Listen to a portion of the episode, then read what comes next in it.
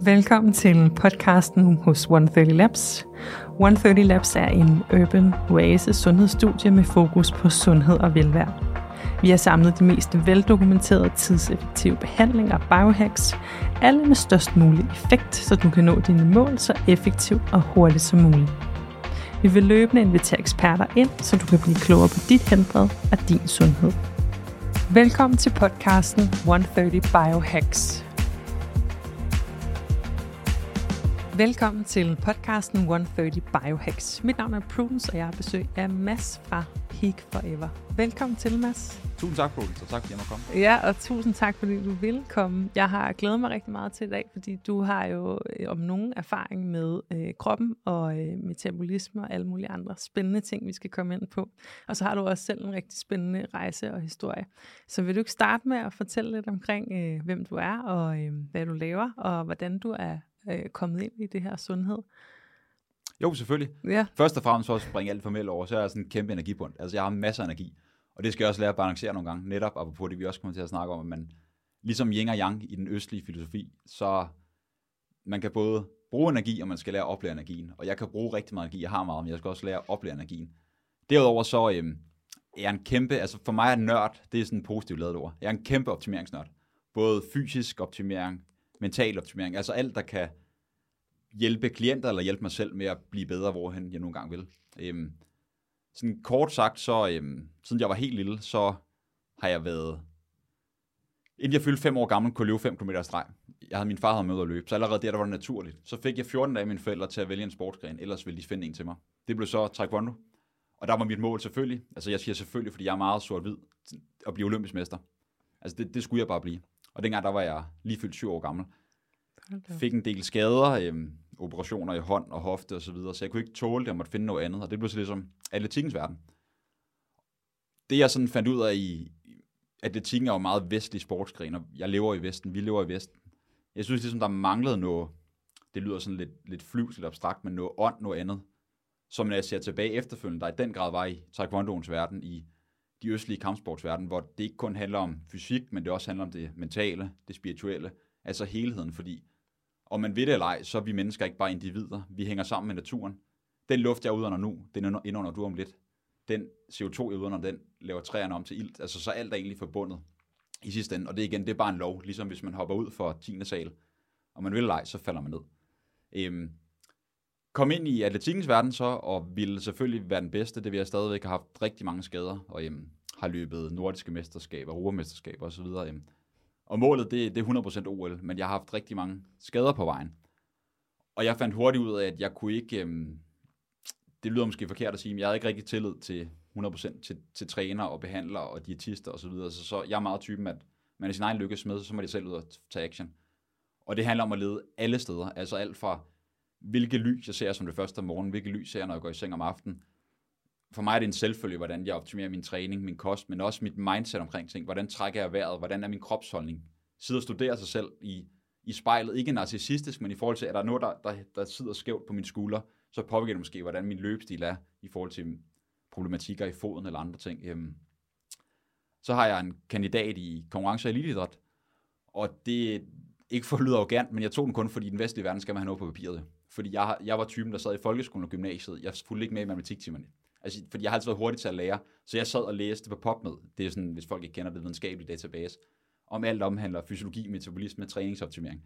Så det var bare en selvfølge, jeg skulle lave noget med elitesport, og også hjælpe folk med deres sundhed, fordi tit inden for sportens verden, så føler jeg, at folk de nogle gange glemmer, at for at performe på det højeste niveau, uanset om man er amatør og måske har 3 timer om ugen, eller 2 timer om ugen, eller man træner 25 timer om ugen, hvis ikke man har en sundhed, der understøtter det, så kan man ikke holde sig lang tid, og man vil typisk opleve problemer senere i livet i forhold til immunforsvar, måske gigtrelaterede problemer, i det hele taget bare ens generelle velvære. Øhm, så øh, det korte svar er, at jeg øh, samler konstant på viden, fordi som man meget siger, specielt i kampsportens verden, at en mestre, det er en studerende, der ikke er færdig med at lære. Det vil sige, folk, der tror, de har lært alt, de er på toppen af det, man kalder Mount Stupid, hvis man kigger på sådan nogle, hvis man kender, øhm, jeg mener, den hedder Dønning Kryger, jeg kan ikke huske, det er sådan en kurve, hvis man tror, man ved rigtig, rigtig meget, så ved man faktisk rigtig, rigtig lidt. Så man kan konstant lære. Det er derfor, det handler om at være åben, og så tage det til sig, som man selv føler, man kan få noget af. Og prøve at intervenere på det, og også give det tiden. Fordi vi har det også med at være generalisere lidt, men jeg synes, der er mange mennesker, inklusive mig selv i den vestlige verden, som, hvor man lidt leder nogle gange efter quick fix. Man tror, man kan se forbedring på, på en dag, på en uge, på en måned, men nogle gange skal der altså længere tid til. Men hvis man så også giver det tiden, og giver det intentionen, det er vigtigt at have intention med det, man laver, så kan resultatet også være langt større, man nogensinde kunne drømme om. Det giver mening. Og øhm, hvad hedder det, super spændende også i forhold til det. Og i forhold til øh, Peak Forever, hvordan startede det? Og, øhm, og hvad går det egentlig ud på? Jamen, tusind tak. Øhm, efter jeg blev færdig med mit, mit studie i 2000 og slutningen af 2020, så jeg bare vidst, at jeg skal, jeg skal være min egen chef. Altså jeg skal lave mit eget, fordi at først og fremmest, jeg skal kunne restituere og træne optimalt muligt, og så vil jeg gerne kunne skaffe min egen løn. Der er en eller anden tilfredsstillelse i det. Og så lave noget, jeg 100% kan forme.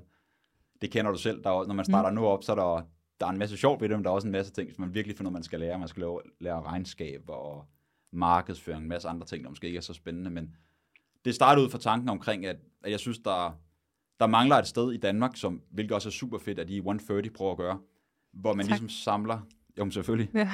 hvor man prøver at samle de, de bedste eksperter, sådan at man ikke har et for isoleret syn på tingene. Fordi tit så, øhm, ligesom om vi skal lære hovedet, at der er psykologien, det er ligesom en ting, og så har vi fysiologien, og så er der nogle eksperter inden, for eksempel eksperter i, i tarmene, og så er der eksperter i hormoner, og så er der en psykolog, der kan noget med hovedet, i stedet for at samle tingene.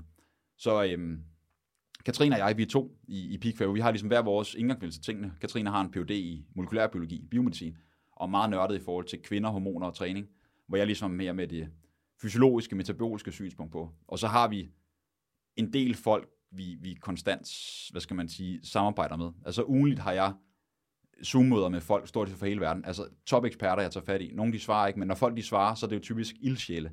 Fordi jeg føler hele tiden, at man, apropos jeg sagde tidligere, at man kan ikke stoppe med at lære. Så vi, øhm, vi prøver, man kan sige, det er jo populært at sige, at man går holistisk til værks, men altså sådan helhedsorienteret til værk. Prøver at finde hovedårsagen til problemet, eller finde ud af, hvordan kan form, folk performe bedst muligt på det niveau, de nu engang er. Så jeg vil kalde det sådan en klinik med fokus på high performance, hvor vi bruger meget øh, fysiologiske test, biokemiske test, og så til de af der kender til functional medicine, som, eller integreret medicin, som jeg ved også Louise Lane samarbejder med, øh, hun har en grad indenfor. Øh, det er sådan meget den måde, vi går til værks. Men ikke en ting er testen, noget andet det er ligesom at, at se på folks symptomer og finde ud af, hvor er folk egentlig henne sidde og kigge med øjnene og finde ud af, hvad det er for en person, man har med at gøre, og så ligesom arbejde med dem derfra. Så man kan sige, at vi fokuserer lidt på folk, der, der ikke tror, at de får serveret en sølvske. Det skal være folk, der gerne vil tage action og selv gøre noget, fordi i sidste ende handler sundhed om at tage eget ansvar. Vi kan hjælpe med at give værktøjerne til det og fortælle, hvordan det ser ud. Give en plan, men, men i sidste ende, så skal folk selv gøre noget. Så det er, sådan, det er målet med det, og jeg synes, det er super spændende.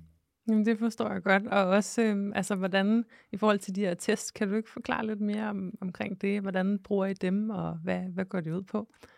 Jo, selvfølgelig, det vil jeg ja. meget gerne. Det er lidt delt op i to. Den ene del, det er sådan, når jeg siger fysiologiske tests, så er det sådan at få at se på, ligesom hvis man, hvis man ser en bil, så ser man på, hvor mange hestekræfter den har, hvor hurtigt den accelererer, hvor meget brændstof den bruger per, hvad hedder det, hvor langt den kan køre per liter, alle de ting. Det er lidt det samme med kroppen, så der er lidt atletdelen, som jeg primært arbejder med, med og når jeg siger atletdelen, så, øhm, så siger jeg tit, at atleter det er faktisk bare folk, der er gode til at omdanne substrat eller næring til energi, fremadrettet energi. Så det vil sige, at alle kan være atleter, uanset om man er amatør eller man er olympisk mester.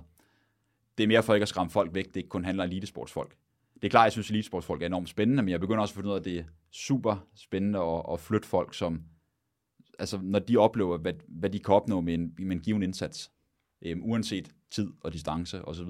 Øhm, men der kigger vi meget på, du har måske hørt om maksimal ildoptagelse før. Det er sådan set det mindste af det. Så der, der er nogle forskellige ting, vi kigger på i kroppen i forhold til, hvor god er kroppen til at anvende substrat. Og med substrat, så mener jeg henholdsvis protein, kulhydrat og, hvad hedder det, øhm, og fedtsyre. Hvor det primært er kulhydrat og fedtsyre, som kroppen kommer den. Der kan man se på øhm, ved forskellige intensiteter, hvor god kroppen er til at anvende det som brændstof.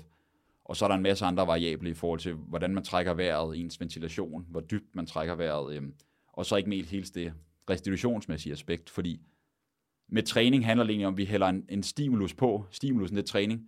Men tit så tror folk, hvis man hælder for eksempel 100 liter på, så kommer der også 100 liter ud. Sådan fungerer det ikke. Altså outcome, der kommer ud, det skal gerne være større end inputtet. Men alt det, der sker imens, altså alt det, der sker i processen undervejs, det er, der er det der, det kommer ned til, hvordan vi spiser, hvordan vi tænker, hvordan vi sover, hvordan vi restituerer. Så hvis det er optimeret, så vil du også få et bedre output i sidste ende. Så det handler ligesom om at guide folk bedst muligt på at hælde mindst mulig input på, kan man sige, fordi der så er mindst mulig stress, og så få bedst mulig outcome. Øhm, det er sådan den korte del af den. den eller undskyld, den ene del af den. Den anden del, det er sådan mere functional medicine test, hvor vi kigger på, ligesom du også kender til, vi kigger på blodprøver, vi kigger på afføringsprøver, vi kigger på hormonniveauer. Øhm, og man kan sige, det er, for at gøre det svaret ikke alt for langvejt, så er det lidt afhængigt af, hvor klienten eller atleten eller kunden er henne, hvad vi sådan primært skal fokusere på. Og det er primært gennem at snakke med dem og gennem symptomer, så man ikke hælder 10 test i hovedet på folk. Også fordi der er også, udover det tidsmæssige, så, så sådan nogle tester også bare dyre, så der er også et økonomisk aspekt i de ting. Øhm, så det er lidt afhængigt af, hvad folk vil, og hvor de er henne. Det giver så udgangspunkt i, ja. Og det giver super meget mening, og det tager mig også hen til i forhold til altså, vigtigheden af metabolisme. Det var vi snakket lidt om før, inden vi gik i gang med at optage. Kan du ikke fortælle lidt omkring det, og øhm, vigtigheden af øhm, ja, det i forhold til ens sundhed og øhm, performance? Meget gerne. Det, ja. det kan jeg snakke lidt om. ja. Men hvad hedder det? Metabolisme, det lyder fint og fancy. I virkeligheden kan folk også tænke forbrænding. Hvis man ser sådan tilbage til ordets betydning, så handler det om egentlig evnen til at nedbryde substrat eller energi, altså nedbryde et givet stof til noget andet. Det vil sige, hvis man tænker helt basalt på det, man spiser en håndfuld nødder, eller man spiser noget andet. Det er ikke sådan, at de nødder, de direkte bliver til energi. Der er nogle processer, der skal igennem i mavetarmkanalen, og nogle enzymer, der skal nedbryde dem. Så skal de ud i, i muskler eller lever eller et andet sted i kroppen. Omdannes til celler måske, eller læres op som energi.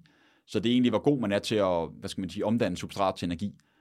Og mange mennesker, de tror, de har en rigtig velfungerende metabolisme, fordi de er jo i live, og de kan gå, og de kan måske cykle og løbe. Men i virkeligheden så når de går, for eksempel bare, så er de sådan set, selvom det føles super let for dem, så er de relativt set rigtig, rigtig belastet. Og metabolismens funktion kommer meget ned til ens evne til at danne energi gennem det, man kalder aeroprocesser, det vil sige med ilt. Man kan meget groft sagt danne energi med ilt, og så danne energi uden ilt. Hvis man er meget afhængig af at danne energi uden ilt, så kan man ikke fortsætte i særlig lang tid. Man kan lidt tænke sådan på det, hvis man skal, skal løbe efter bussen og sprinte, og man, og man ikke generelt er fysisk aktiv, så kan man mærke, det, det gør ondt i benene lige pludselig, og lungerne de hiver og blæser, og kroppen føles bare, det føles bare ubehageligt. Hvorimod, hvis man er veltrænet, så er det ikke noget stort problem. Det vil sige, at når man er i det daglige, når man, når man sidder ned, når man går en tur, når man cykler en rulletur, så er man relativt set ikke særlig belastet. Når man snakker om, der er meget snak sådan i, i sundhedskredse og biohackerkredse omkring metabolisk fleksibilitet. I virkeligheden så synes jeg egentlig, at ordet metabolisk effektivitet er bedre. Og man er metabolisk effektiv, hvis man er rigtig god til at også omsætte fedtsyre op til en høj intensitet. Det vil sige, hvis vi siger, at øhm, hvis man forestiller sig en skala fra 0 til 100%, hvor 100% det er det maksimale energioutput, man kan lave. Det bedste eksempel er måske i cykling. Hvis folk har hørt omkring watt, det, det er en måde, man måler, hvor meget energi, der ligesom produceres i pedalerne på. Det maksimale watttal, man kan producere. Jo højere procentmæssigt du kan komme tæt på det, og stadigvæk forbrænde fedtsyre, og stadigvæk primært gøre det ved iltrige processer, og ikke være særlig afhængig af de her, hvad skal man sige, øhm, hvor ilt ikke er til stede, end de processer, hvor ja, der ikke er tilstrækkeligt med ilt, jo bedre fungerer ens metabolisme. Og der er mange store misforståelser omkring det. Folk de tror tit, der skal rigtig meget højintensiv træning til, eller man bare ved at spise fedt og protein, at man bliver rigtig, rigtig god til det. Det interessante der, det er, og det ved godt, det er måske for nogen lidt et slag i ansigtet, men det er bare fakta, jeg taler ud fra, og diverse test, at hvis man man kan lidt se på det som en bil, hvis man, øhm, hvis man ikke, hvis, hvis nu man har en dieselbil, så kan den kun køre på diesel. Kroppen den er noget smartere end det. Du kan godt hælde kun kulhydrat, eller kun fedt, eller kun protein på den, og så skal den nok omdanne energien på den ene eller anden måde, fordi evolutionært, det er derfor mennesket, vi er kommet så langt, som vi er. Vi har levet så mange millioner år. Ellers sad vi her ikke den dag i dag. Problemet er bare, at kroppen bliver ikke bedre til at omdanne fedtsyre, bare fordi du primært kun spiser fedt og protein. Det man ser i forskning, i studier, i test, det er faktisk, at i hvile, så folk, der er på keto, for eksempel, ketogenisk kost eller meget, meget low carb, de er en smule bedre til primært at omsætte fedtsyre. Men så snart intensiteten bare sættes en smule op, for nogen så snakker vi altså bare rask gang, så er de primært kun afhængige af kulhydrater, som de i forvejen ikke indtager særlig meget af. Det vil sige, det er enormt stressende for kroppen. Hvorimod når vi ser folk, som har en, er metabolisk effektiv, og altså kan flekse langt bedre mellem de her forskellige substratkilder, så vil de op til en langt højere procentsats af deres maksimale energioutput stadigvæk kunne forbrænde fedtsyre så er der det ved det, at hvis man primært er på en ketogenisk kost eller low carb kost, så skal, jeg siger faktisk, at man skal være rigtig god aeroform for at kunne tillade sig at være det. Fordi hvis vi siger, at man har et, et kondital, et kondital, det siger noget om, hvor meget energi man kan omsætte per kilo kropsvægt per minut. Det måles i milliliter. Hvis man får, når vi sidder i, i helt hvile, så siger vi, at vi skal bruge, øhm, bare for at give et, et tal, skal bruge 6-7 ml ilt, bare for at holde os i live for at sidde her nu. Så går vi en tur, og så skal vi måske bruge 15 ml ilt. Hvis ens kondital så er på 25, så kan du regne ud 15 i forhold til 25, så man er allerede relativt højt belastet. Hvorimod har man et kondital på, nu siger jeg noget højt, 85, 15 i forhold til 85 er en helt anden størrelsesorden. Så det vil sige, at nervesystemet er markant mindre stresset. Alle de endokrine processer, altså hormonelle processer, der skal i kroppen, er markant mindre stresset. Og hele tiden måden, vi frembringer energien på, er mindre stressende for systemet. Så det er enormt vigtigt at huske på, at hvis man gerne vil gøre den her motor, den her metabolisme, forbrænding bedre, for at gå tilbage til bilen, så kan man ikke bare hælde et brændst- givet brændstof på, så er man simpelthen nødt til at udskifte motordelene. Nødt til at sætte en ny motor ind, no, nye udstødningsrør, nye, øhm, nye hjul på bilen her, for den kan blive bedre. Og det sker kun igennem, primært kun igennem træning. Korrekt udført træning. Det mange også vil opleve, når jeg siger træning, det er faktisk, at meget af den træning, de så skal lave, det er meget, meget mere roligt og komfortabelt, end de tror. For der er mange, der har en forståelse af, at vi skal løbe intervaller, eller cykle intervaller, eller, eller lave noget andet, noget hårdt hit-træning. Og det skal også til en gang imellem. Men forholdene mellem rolig træning og hård træning, den skal, den skal være markant anderledes for mange folk. Og så vil de også opleve over tid, at deres absolute præstation, som bliver bedre, det der før føles halvhårdt, det føles lige pludselig let, selvom de bevæger sig ved samme hastighed. Okay. Men det tager tid at ændre den, hvad skal man sige, den, den funktion i kroppen. Øhm. Ja, fordi det får man lige til at tænke på, hvad er det så for nogle trænings, altså hvad, hvad skal man så træne? Altså skal det være noget pilates, siger jeg bare, eller noget funktionel styrketræning, eller altså, hvad kan man så træne? Jamen, det er et rigtig godt spørgsmål. Ja, øhm, Man kan sige, pilates og yoga og andre former for træning, det kan nå, og det er rigtig godt for kroppen, både for sindet og i forhold til, til muskelstyrke, mobilitet og sådan nogle ting. Men det stimulerer ikke den sådan aerob metabolisme, altså evnen til at energi med ild særlig godt. Og så er det, folk tror, at man skal løbe hårde intervaller, eller cykle hårde intervaller, eller stå på en stærmaster, det skal være rigtig hårdt. Men det er primært kredsløbstræning er nok det bedste svar ved sådan en relativt lav intensitet. Jeg har mange, for at give eksempler, som, øhm, som egentlig er okay løbere, cykelrutter, eller, eller folk, der roer for eksempel. Meget af deres træning, det, svarer, det er restgang, stort set. Og i starten, så tror folk, Mads, hvad er det lige, du har givet mig her? Skal ud og gå? Er det træning? Og jeg vil sige, ja, det er træning, fordi dataene viser det og det. Og det er egentlig også godt over for mig, fordi så er jeg jo også ligesom ansvarlig over for, at vi faktisk skal rykke på de her tal. Det er ikke bare, at jamen Mads han føler, at vi skal gøre sådan og sådan. Så det er primært stille og roligt nedefra ligesom at skubbe den her grænse, hvor vi ved en højere intensitet kan danne mere energi gennem primært aeroprocesser og primært bruge fedtsyre, men også har evnen til at omsætte rigtig meget kulhydrat, når vi skal til, og også har evnen til at danne energi uden ilt. Så volumen, det er faktisk, altså træningsvolumen målt i tid over, ikke bare over en uge, men over måneder og år, det er faktisk den største driver, kan man sige, det største stimulus for at forbedre det her. Det giver mening. Og hvad så med, altså så det der med måske også at implementere noget mere NEAT, altså non-exercise activity i løbet, altså tage cyklen, eller sluk for el-delen øh, på cyklen, så man ikke, eller sådan, så det er også det der med, hvor meget altså, øh, bevægelse kan man få ind i løbet af hverdagen, der lige får pulsen lidt op, uden at det bliver, øh, ja.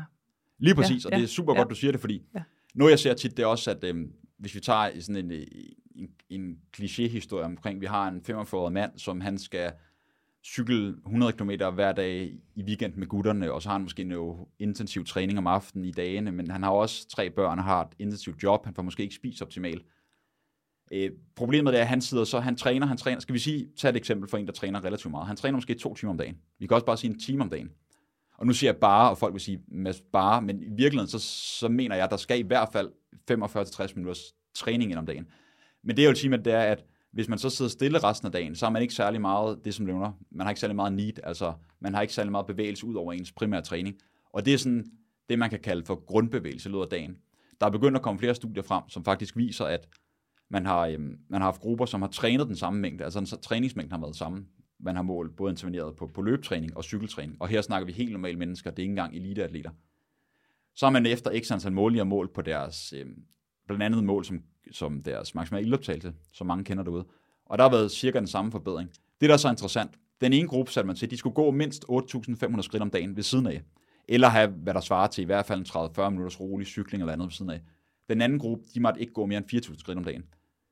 Metabolsk, altså meta, metabol, som man så har mål på, hvad der sker i de arbejdende muskler, der blev der, altså effekten var nærmest blondet. Det vil sige, den træningsinducerede effekt, der burde være, den var ikke til stedeværende. Og det siger noget omkring vi mennesker også, hvis man ser tilbage i tiden, hvor vi sandsynligvis har været, eller vi har været jæger og samlere i et eller andet omfang.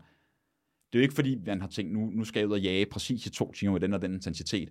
Men der har været lange perioder med meget, meget lav intensitet, hvor vi har gået og samlet, og vi har gået. Og så har der nogle gange været høj intensitet, hvor man skulle løbe fra en løve, bare for at tage sådan et voldsomt eksempel, eller man skulle øh, ud og fange jorden eller andet. Så mennesker beregnet sig at være i gang meget af tiden. Det er faktisk, det, det unaturlige, det er netop at være stille siden en enorm store del af dagen. Så hvis man har muligheden for det, og man sidder og tænker derude, jamen det, jeg, jeg siger prioritere, for alt er en prioritet. Hvis man har prioriteret valg, man har et job, der er meget stillesiddende, så ser man ikke et par gange i timen kan tage kollegaerne og bare lige stå og lave fem sprællemænd, hver gang man går på toilettet, tage fem armbøjninger, tage trappen i stedet for, tage cyklen på arbejde i stedet for at tage S-toget eller metroen. For det interessante er, at det folk, de tænker, at det giver ikke rigtig noget, men over en dag, over en uge, over et år, så er det faktisk ret mange timer, man kan samle, som, som også bare giver noget energi til hovedet, så man faktisk kognitivt set er mere fokuseret, når man skal være fokuseret. Det giver så meget mening, og det er også, øh, ja, altså det er virkelig øh, meningsfyldt i forhold til, som du siger, prioriteter. Altså hvad vil man prioritere i hverdagen? For så tænker man måske også mere øh, over det. I ja. forhold til, øh, til kostdelen, sådan, hvad skal man så spise for ligesom at få optimeret sin forbrænding og øh, sin sundhed? Sådan, Jamen, det er jo et det... stort spørgsmål, men øh, det, jeg tænker, at, at øh, det kunne være fedt at få noget sådan, ja, sådan lidt generelt, øh, også det I, I selv oplever med, med kostdelen. Ja, selvfølgelig, fordi ja. igen, en ting er træningsdelen, og hvordan vi sover, og vores mindset, men altså kosten, det er det, vi består af. Det er jo sådan set, som vi lærte i, i folkeskolen, kan jeg i hvert fald huske, det er jo byggestenen af kroppen. Vil du være, jeg kan huske, når man gik op til sundhedsplejen, vil du være en, øh, en hotdog, eller vil du være en eller anden øh, stor, saftig frugt eller andet. Det var lige det, jeg lige kunne komme på af eksempler her. Men vi bliver basically, hvad vi spiser. Altså, Omar, som jeg har haft med før, som jeg er gode venner med og har et godt samarbejde med, han siger jo lidt, at du kan vælge, det kan jeg rigtig godt lide udtryk, du kan vælge at sige, fuck dig til kroppen, eller du kan vælge at sige, jeg elsker dig gennem den mad, du spiser. Så hvis man spiser rigtig meget up, eller undskyld, processeret mad, hvis man spiser meget mad for at bokse, ting, hvor der er lange ingredienslister på, og I ved, der står en masse små sjove navne med E434 og nogle navne, man, altså jeg ikke engang kan udtale. Det er lidt som at tage meget udtryk, og undskyld, jeg banner, men det er lidt sådan at sige, fuck dig til kroppen.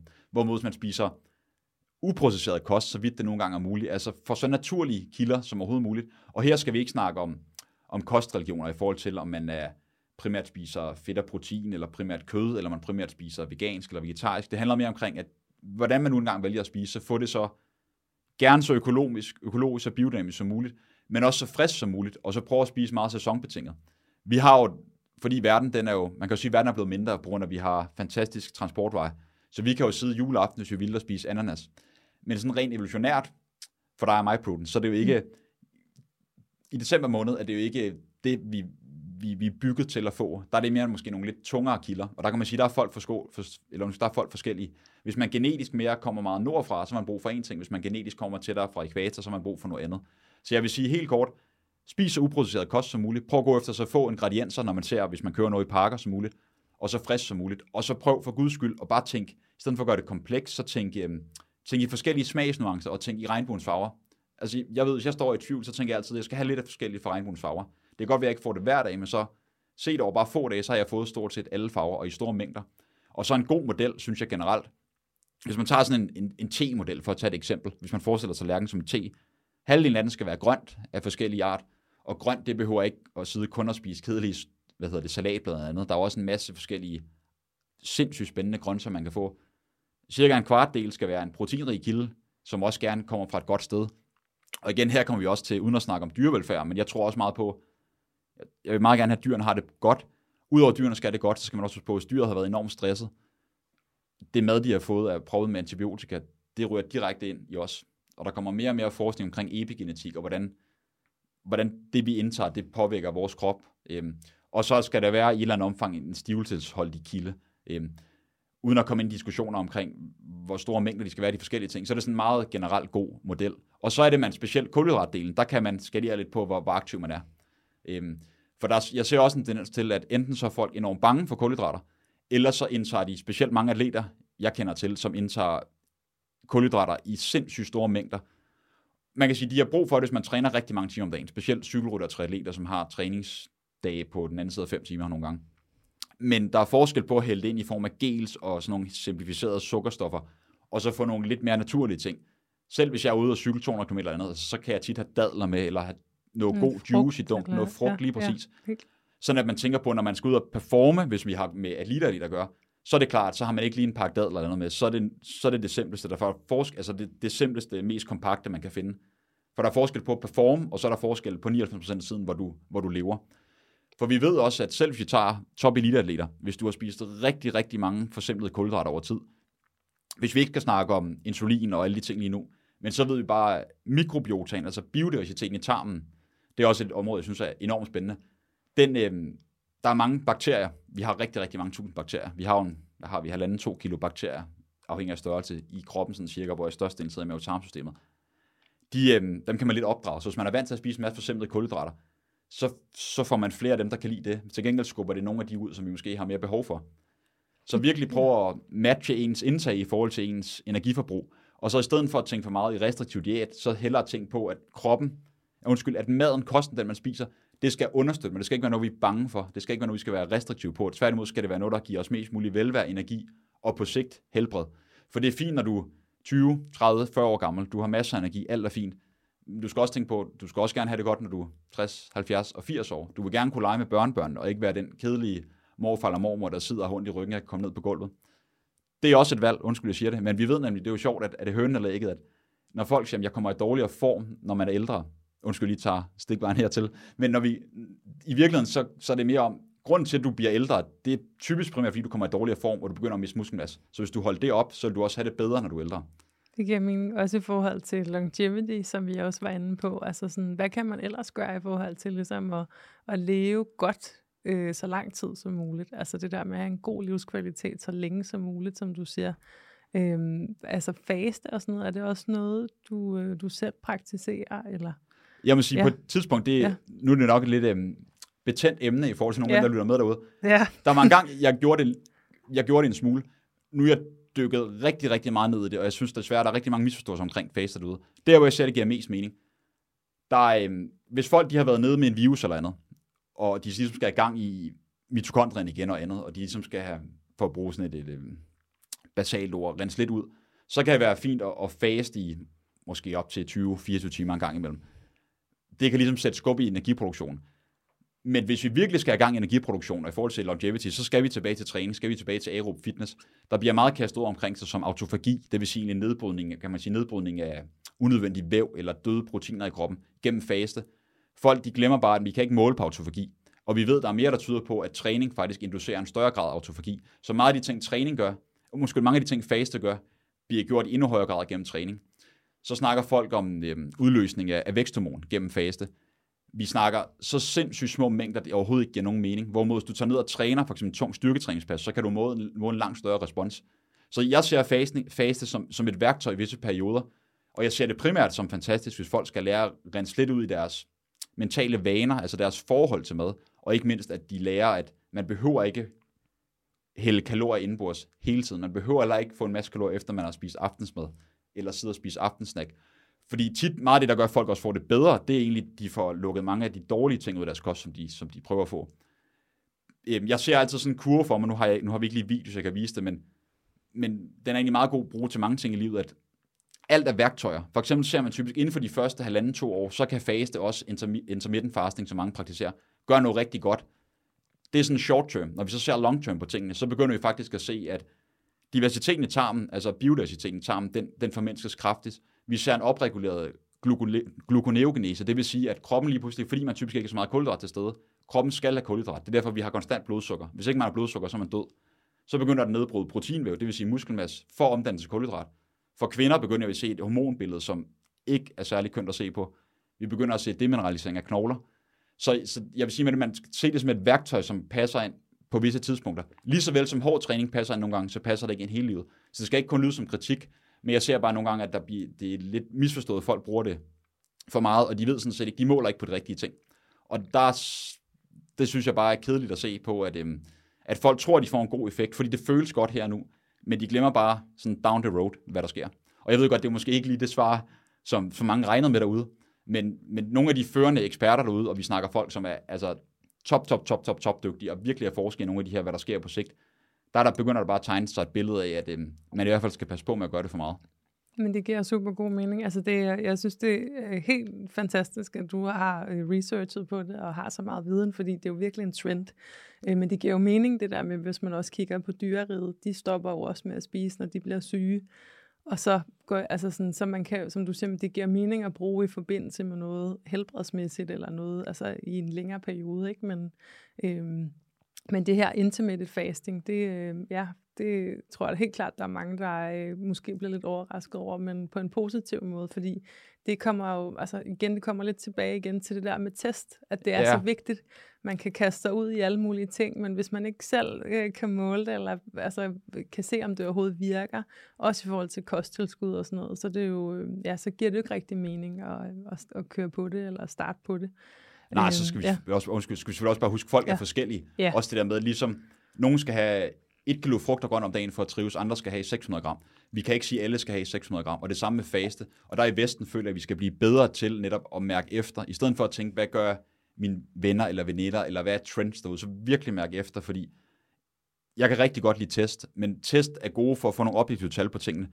Men hvis vi tester for meget, så tror jeg faktisk, at vi kommer for langt væk fra vores naturlige jeg. Vi, vi når aldrig at mærke efter inde i vores sind, inde i vores hjerte, inde i vores, man kan sige, inde i maven, hvad der er godt for os. Øhm, og for at tage bare lige det sidste eksempel med, med faste her i hvert fald. Mange de bruger også faste, fordi de tænker, at de får bedre reguleret blodsukker. De får mindre insulinresistens. Og altså, det er nogle positive ting at få. Og der er mange, der oplever en forskel og kan måle en forskel.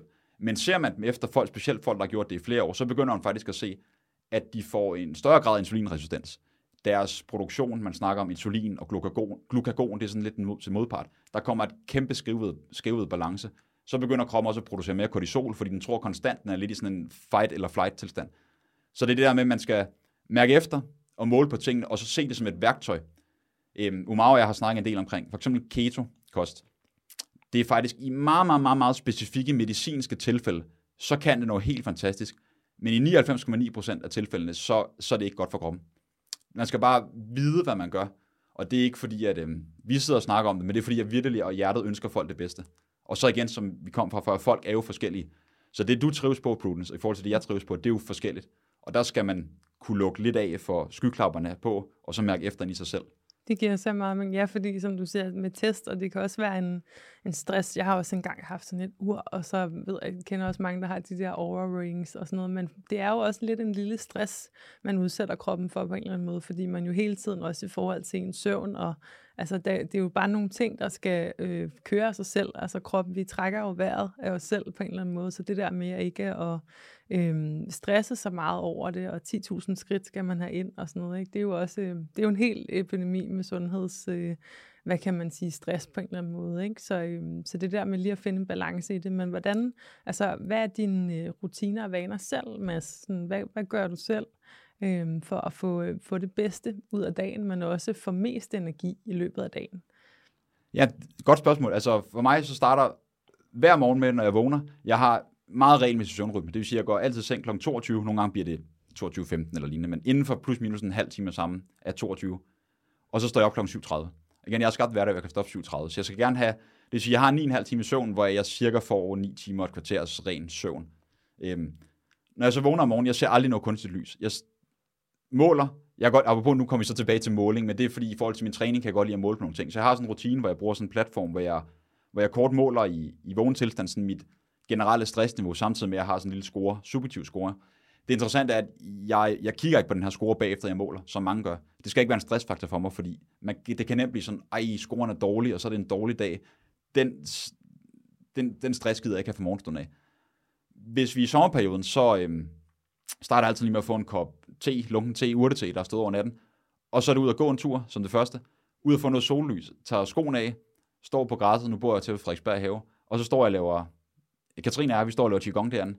Typisk bare en rutine, der tager et kvarters tid, så det er egentlig ikke noget vildt og voldsomt. Og der får vi samtidig, der er meget fokus på, på åndedrættet også.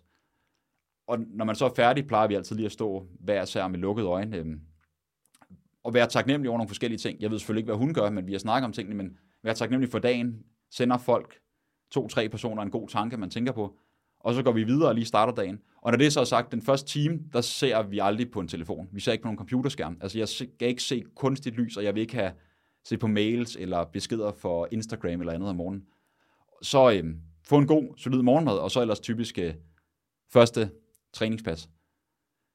Arbejder lidt, få noget frokost, og så er jeg kæmpe fan af powernaps. For eksempel inden jeg kom til podcasten, der lå jeg lige og sov 25 minutter. Ej, hvor dejligt. Det er det lyder, ej, det elsker jeg. Powernaps, det er dejligt. Ej, hvor fantastisk, Det er, mand. det er så dejligt, jeg kan Ej, ikke, det kan jeg ikke lade Det være er med. guld værd. Ja, Ja, det er virkelig guld. ja. Øhm, og så er det, øhm, jeg er jo så lidt atypisk typen. Jeg har typisk to træningspas om dagen. Men ellers så har jeg sådan små, jeg er også stor fan af at indlægge små aktive pauser i løbet af dagen. Aktiv kan være i form af en eller anden form for fysisk aktivitet. Altså jeg er typen, der kan finde på at skrue op for musikken, eller bare uden musik, står jeg bare lige og danser lidt derhjemme. Bare hygger mig naboen, tror jeg, sådan, fedt. for, for at få lidt god energi. Svinger Ja. med en kettlebell eller andet. Og så også sidde aktivt, specielt inden maden og efter maden. Du kan bare gøre det helt kort. Det kan være et halvt minut, minut, og fokusere på, på vejrtrækning. Fordi hvis vi ser på vores nervesystem, så har vi jo, folk har måske hørt om primært, i hvert fald der er flere dele af det, men det sympatiske, som lidt er den der at være på fight and flight tilstand, eller det parasympatiske, som mere er sådan en regenererende tilstand. Og igen, der skal en balance mellem tingene. Nogle er først sympatisk domineret, det er de fleste, men der er også nogle, der er for parasympatisk domineret. Men inden vi spiser, skal vi tænke på, vi, vi spiser ikke bare for at spise, det håber jeg i hvert fald ikke. Vi spiser også for at give vores krop, vores sind noget god næring. Øhm, men vi vil også gerne optage næring optimalt og sætte vores krop i stand til det. Så ved at have nogle helt basale, dybe, rolige vejrtrækninger, det kan være noget så simpelt som at trække vejret ind med næsen på tælle til 6, stille og roligt, og ånden ud på, på 6, 8 eller 10. Så kommer man stille og roligt i en mere parasympatisk tilstand, og er i stand til at hvad skal man sige, optage maden. Det værste, man næsten kan gøre, det er, at man stresser fra den ene aktivitet til den anden, og lige skynder sig at spise noget på farten eller derhjemme. Fordi kroppen, fordøjelsen, sådan rent, det kan vi, det ved vi bare biologisk, at der bliver ikke sendt særlig meget blod og energi til mavetarmkanalen, så det ligger egentlig bare dernede som sådan en anden gang, hvad skal man sige, halvmosen mad, man har, man har, for, man har tykket, man har ikke fordøjet det. Øhm, så sådan en aktiv pause i af dagen med fokus på, på de ting. Øhm, og så tror jeg egentlig bare, at jeg i så mange år prøver at optimere omkring det, at der er mange ting, jeg ikke rigtig tænker over. Det, jo, så skal det være om aftenen. Der er altid øh, blue blocker glasses på, for at undgå sådan for klokken 8 om aftenen. Og prøver sådan, jeg har nogle gange lidt svært ved det, men sådan cirka den sidste time inden sengetid, prøver at undgå at kigge for meget på, på skærm, og lave noget beroligende. Der laver jeg typisk nogle mobilitetsøvelser. Jeg synes ikke, det er særlig spændende, men det er nogle rolige ting, at jeg kommer ind i sådan mere, nu skal vi sove tilstand. Og så går vi altid en lille aftengåtur. Bare lige at sætte pris på dagen. Øhm, får slet ikke gjort det hver dag, men nogle gange lige sagt bare i sig selv tre ting, man er glad for, der sker i løbet af dagen. Ej, hvor dejligt. Altså taknemmeligheden, ligesom jeg ved, Ja. du også meget op i. Jeg tror Ja. virkelig, hvis man har taknemmelig og glad for ting, for det påvirker også så meget. To personer kan opleve den samme situation. Den ene bliver sur og ked af det, og ej, den anden er, er bare dybt taknemmelig og glad. Hvis man ser, hvad der sker biokemisk, biologisk på dem, i forhold til stresshormoner, så er det to vidt forskellige respons. Og det er en aktiv handling, man selv kan øhm, Man meget bedre kan, til. Ja, også fordi, at systemet jo sådan helt naturligt peger mod de negative ting, eller de ting, der ikke sådan, så det er jo virkelig, som du siger, et aktivt valg og sådan noget. Der er jo så meget spændende Ja, det- forskning på det, altså også bare med, som du siger, taknemmelighedsdagbog, og sådan bare generelt også sige det højt og dele det og sådan noget.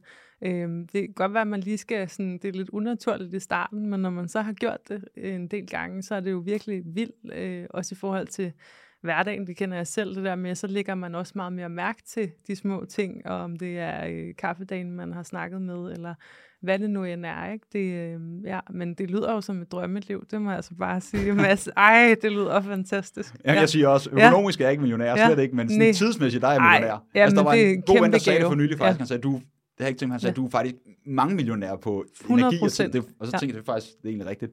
Ja, men Øhm, det er, ja. det er en sjældenhed i dag, desværre, men det er, altså, det er jo nogle fantastiske værktøjer og ting, at du har brugt. Hvordan kan det være, at du har øhm, valgt at tilrettelægge dit liv sådan? Det er sådan et helt kort svar, det er fordi, jeg Ja. får det bedre. Ja, Altså, jeg, jeg får det, rent egoistisk set, jeg får det bedre indeni, men jeg ved også, at jeg er en, en, en, en sjovere, bedre og mere rar person at være sammen med. Fordi jeg, jeg er typen, som... For eksempel, jeg, jeg har været skadet længe og haft et på af min fod, og, og det påvirker mig rigtig meget mentalt, fordi der er ikke noget, jeg hellere vil i verden, end at blive den bedst mulige løber og stå øverst på podiet. Men jeg kan, jeg kan gå og være knæven og sur hele tiden over det, og det påvirker også andre. Og, og det har jeg også i perioder tidligere været lidt for meget, men der er jeg simpelthen nødt til at mærke, at udover det er frustrerende for andre, så er det også bare, det er ikke godt for mig selv. Og i sidste ende, så gør det, at jeg healer langsommere, bogstaveligt talt, fordi jeg sætter kroppen i en dårligere tilstand. Hvis man ser på sådan nogle folk som, hvis du kender Bruce Lipton, Jody Spencer, Greg Braden, nogle af de store folk derude, der er mange andre at nævne, der er efterhånden så meget forskning, der viser os vores, altså tanker, når man siger, at tanker påvirker cellerne, så tænker folk, ah, den er god med dig. Men hvis vi tænker på tanker, det er jo faktisk et elektrisk signal, som sender, der sendes ned til synapsen, og så, så sker der en kemisk, øh, Der sker en kemisk ting i, i for eksempel hvis vi skal bevæge biceps, så sætter jeg en tank ned. Der sker nogle kemiske signaler. Så tanker, det er også bare informationer, vi sender til resten af kroppen. Så hvis man lever i en suppe af surhed og negativitet, kederlighed, sorg eller jalousi, så er man også dårligere stillet sådan rent cellemæssigt. Og så man skal ikke tage det sådan, at fordi man lige har haft en dårlig tanke, fordi vi skal også acceptere, at vi nogle gange er ked af det, vi er nogle gange er sure. Hvis det værste er næsten at holde på det, så skal det nok komme på et tidspunkt. Men hvis vi kan prøve størstedelen af tiden at lære kroppen at, at tænke lidt mere positivt omkring tingene. Ligesom et godt eksempel, det er dan- mange danskere. Så er det for varmt om sommeren. Om vinteren, så er det for koldt. Vi, altså, vi er aldrig tilfredse med ting, i stedet for at tænke, det kan godt være, at det er sommer nu, det er juli måned, og det regner, men hvor er det bare skønt. Træerne, blomsterne, græsset, det får, det får vand, det får energi, og gå en tur alene. Der er ikke så mange mennesker ud. Altså, jeg elsker nogle gange at gå, når der ikke er mange mennesker. Og så luften, den er bare strømmer energi. Så prøv nogle gange at vende situationen til noget bedre. Og det, og det som du selv siger, Prudence, det er jo øvelse. Fordi hjernen, som vi også kort snakker om, det er jo også en muskel, der kan trænes. Altså, man prøver at tænke lidt mere positivt omkring tingene. Så jeg har valgt det for at få det bedre, og så også bare fordi, jeg synes, at det, det giver mere mening. Jeg synes nogle gange, at øh, vestens verden er sådan lidt, lidt tom på en eller anden måde i forhold til den visdom, der er i, blandt andet i østens verden. Jeg synes, der mangler nogle gange lidt mere dybde, lidt mere, når jeg siger ånd, så er det ikke men som i ånder, men der mangler bare sådan lidt, noget man ikke rigtig kan sætte finger på, og det synes jeg bedre, jeg får, hvis jeg har nogle små ritualer eller måder at tænke på, som, som giver det. Det giver så meget mening. Altså også, som du siger, der er noget mening, og det virker også til, at du har skabt dig selv en meget meningsfyldt hverdag på en eller anden måde, og meget bevidst øh, på en eller anden måde. Og har du, Altså, det er jo også et stort spørgsmål. Har du nogle ting, du kan øh, give med? Nu har du allerede givet rigtig mange gode ting, men sådan, hvis man sidder derude og tænker, ah, jeg, der er nogle ting, der ikke lige fungerer, jeg har ikke energi, og man er måske ung, og øhm, altså, er der et sted, man kan starte, som måske ikke kræver så meget til at starte med, men sådan, hvor kan man starte, hvis man gerne vil, vil have noget mere energi i hverdagen og noget mere overskud? Altså, hvis vi starter om morgenen, så vil helt mange, de er jo vant til at drikke kaffe som ja. det første. Det er bare blevet en vane. Øhm, de får blandt andet noget koffein, og de, der, de har skabt en vane omkring, at de får den her kop kaffe, så får de energi. Så der er også lige pludselig en eller anden placeboeffekt i det, udover at vi kan måle, der sker noget biologisk med koffein. Men i stedet for at tænke, at jeg skal have kunstig energi tilført igennem kaffe, kom ud inden for de første, hvis man er muligt, inden for de første 10, 15, måske hvis det første er muligt inden for de første 30 minutter, få noget sollys. Når jeg siger sollys, så skal man også tænke, vi bor også i et land, hvor der ikke er sol hele året, men bare det at komme ud og være ude måske 10-15 minutter og få noget, få noget lys på sig, selv når det er overskud om vinteren, og specielt i, i sommerhalvåret, så det at mærke fødderne, altså bare fødder på græsset, kan et eller andet. Det kan være bare lige at sidde kort, det behøver ikke være, at man går rundt, fordi man ikke synes, det er sjovt. Andre kigger også, folk går rundt på bare fødder i græs, men bare lige at sidde og mærke, og bare lige nyde øjeblikket. Så kom ud om morgenen, få noget naturligt lys, i stedet for at starte med at kigge på en skærm. Fordi hvad du gør om morgenen, det sætter allerede for, hvor godt du sover om natten. Og hvordan vi sover, det er, jeg vil nok sige, det er en af de vigtigste ting i forhold til energi, både fysisk, altså kognitivt, mentalt. Øhm, så hvis man skulle give tre ting, så få noget sollys om morgenen, eventuelt grounding, hvis man kan, og lidt let aktivitet, og så sørg for sådan aktivt i løbet af dagen, i hvert fald at have 30 eller 45 minutter, hvor man får lavet en eller anden form for træning. Om det, så gør det også, man kan lide. Kan man lide at løbe, gør det. Kan du ikke lide det, så kan du måske lide at danse, du kan lide at løfte nogle vægte eller andet. Her skal vi ikke tænke så meget i træningsadaptationer, bare det folk får vanen omkring. Fordi det er sjovt, hvis man sætter folk til bare at sige, du skal løbe rundt om, rundt om øhm, lejlighedsblokken eller rundt om huset. Bare løb en gang rundt, og folk tænker, det giver ikke noget. Nej, hvis du gør det 10 dage, så, du, så begynder du at danne vane. Hvis du gør det 30 dage, så er lige pludselig integreret. Har du gjort det 100 dage, så begynder du måske at tænke, okay, det er faktisk ikke så meget, nu har jeg energi i overskud, så jeg løber to omgang. Så start med at få vanen om at lave noget fysisk aktivitet.